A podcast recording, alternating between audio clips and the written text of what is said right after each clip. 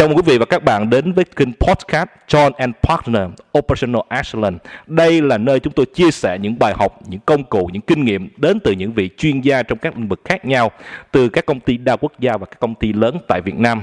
Thông qua việc chia sẻ này, chúng tôi mong muốn mang đến cho quý vị những bài học bổ ích cũng như những góc nhìn mới giúp chúng ta có thể phát huy tốt nhất trong công việc của mình. Đừng quên nhấn nút following và comment bên dưới những thông tin quý vị mong muốn và những chủ đề anh chị muốn lắng nghe.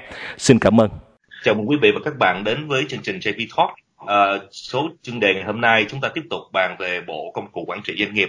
Thì như quý vị đã thấy cái việc chúng ta bị uh, dịch Covid-19, chúng ta dừng 15 ngày cách ly toàn xã hội thì có rất nhiều kế hoạch trong kinh doanh cũng như là kế hoạch của toàn doanh nghiệp chúng ta dừng lại và hầu như sau khi mà mọi người bắt đầu lại công việc mới cái giai đoạn mới thì hầu như sẽ làm kế hoạch kinh doanh mới cũng như là những cái cái chiến lược dự án nó sẽ thay đổi thì như vậy hôm nay minh có mang đến cho quý vị một cái cách chúng ta làm dự án làm chiến lược làm hoạt động doanh nghiệp một cách rất là đơn giản cái công cụ đó là OPBM thì cái người khách mời mà mình mời đến đây thì cũng như thường lệ mình rất là thích là tiến sĩ Ngô Công Trường là giám đốc chuyên môn công ty cổ phần tư vấn và Joint Partners. À, các bạn một tí mình còn Trường lên chưa nha. Anh Trường đến chưa anh Trường ơi hello. Rồi chào anh Minh à chào quý vị khán giả dạ, sao anh mấy ngày này cách ly vui không anh? Cách ly mới có thời gian nói chuyện với anh Minh anh Minh ơi Gạo gầy uh, mập ốm sao anh? Nó báo, báo cáo tình hình xíu anh. Lần này cũng cũng không tập thể dục được luôn. Ra đường là người ta cách ly hai người cách ly hai mét nên là chịu khó ở nhà anh ạ. Ok anh dạ. Um, hôm nay minh có mang đến một cái chủ đề cho anh thì minh còn nhớ cách đây năm 2010 á anh em mình lúc mà học thạc sĩ chung với nhau á thì anh có chỉ với mình một cái mà mình nhớ tới giờ là cái UBBM anh cái mà làm dự án một trang giấy á thì uh, giai đoạn này anh em uh, doanh nghiệp cũng như một số người sẽ bắt đầu phải làm lại cái kế hoạch và cái, cái những cái thay đổi. Thì mình muốn nhờ anh chia sẻ lại cái công cụ này với cộng đồng doanh nghiệp như anh em các bạn trẻ đang làm khởi nghiệp cách để họ làm quản lý công việc cũng như quản lý kế hoạch của mình. Thì như vậy uh, việc đầu tiên chắc là anh chia sẻ một tí về cái OPPM anh trường. À, rồi, rồi cảm ơn minh anh minh nhớ lâu quá. Hơn mười dài quá. Rồi thì cái OPPM á là cái công cụ mà mình rất thích. À, tên của nó viết tắt từ từ là One Pay Project Management thì cái từ mà project management là cái từ mà xuất phát đầu tiên từ công cụ này là dùng để quản lý dự án. Nhưng mà cái chỗ mà one page này á, là nó nó có cái mà mình rất thích á, là người ta quản trị trên một trang giấy.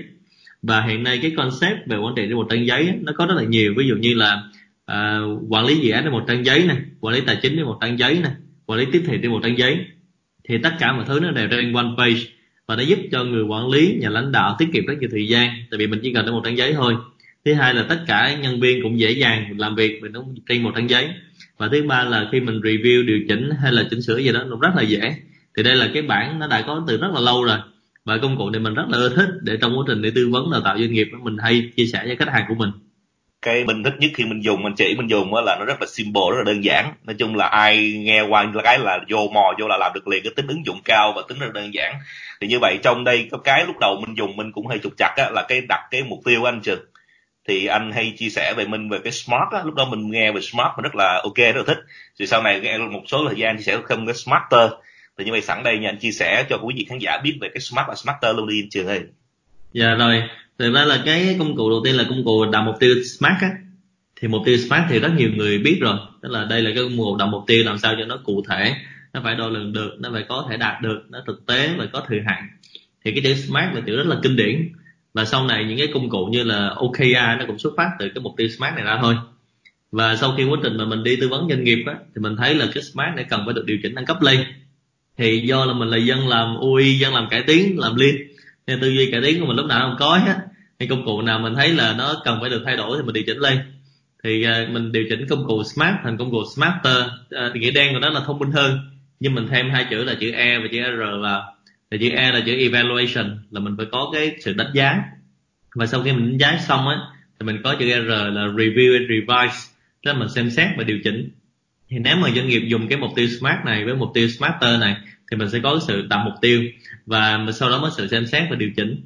Thì cái mục tiêu smart với smarter này nó ứng dụng trong cái OPPM ngay từ bước đầu tiên luôn, là cái bước mục tiêu dự án hay là mục tiêu công việc của mình thì mình hay tư vấn cho khách hàng của mình đó là khúc mà đặt mục tiêu, mình nên dạch xài cái mục tiêu smart này để cho cái đạt mục tiêu của mình nó cụ thể và sau đó mình mới có thể đạt được.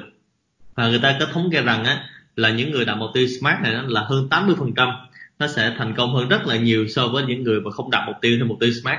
Tại vì mục tiêu thông thường nó chung chung, thường mình sẽ không đạt được.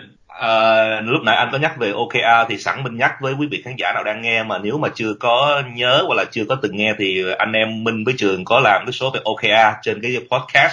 Sẵn đây Minh nói luôn trong cái chữ smart có chữ T cuối á, là cái chữ time đúng không Trường? Time power đúng không Trường? Dạ đúng rồi chữ T cuối là chữ time power Minh. Ok thì cái này hôm trước cũng có một vài bạn cũng có gửi cái yêu cầu lên cái chương trình á nói là chắc nhờ anh em mình chia sẻ cái time management á, thì mình sẽ đặt hàng anh một ngày nào đó. Nhờ anh chia sẻ về time management luôn. Rồi à, cái smart và smarter lúc cảm ơn anh chia sẻ về cái chữ E là evaluation và chữ R là review and revise. Um, trong cái bảng OPTM á, khi mình dùng á thì mình có thích một cái nữa ngoài cái việc đơn giản ứng dụng nhanh á. Nó có chữ ờ, có kế bên mục tiêu công việc nó có sẽ có chữ RACI à, RACI CI đó thì chắc nhờ anh Trường chia sẻ về cái RACI phân bổ cái nhiệm vụ công việc cho cho trong cái team anh Trường. Dạ. Yeah. Dạ rồi cảm ơn Minh. Thật ra cái RACI nó lợi hại lắm.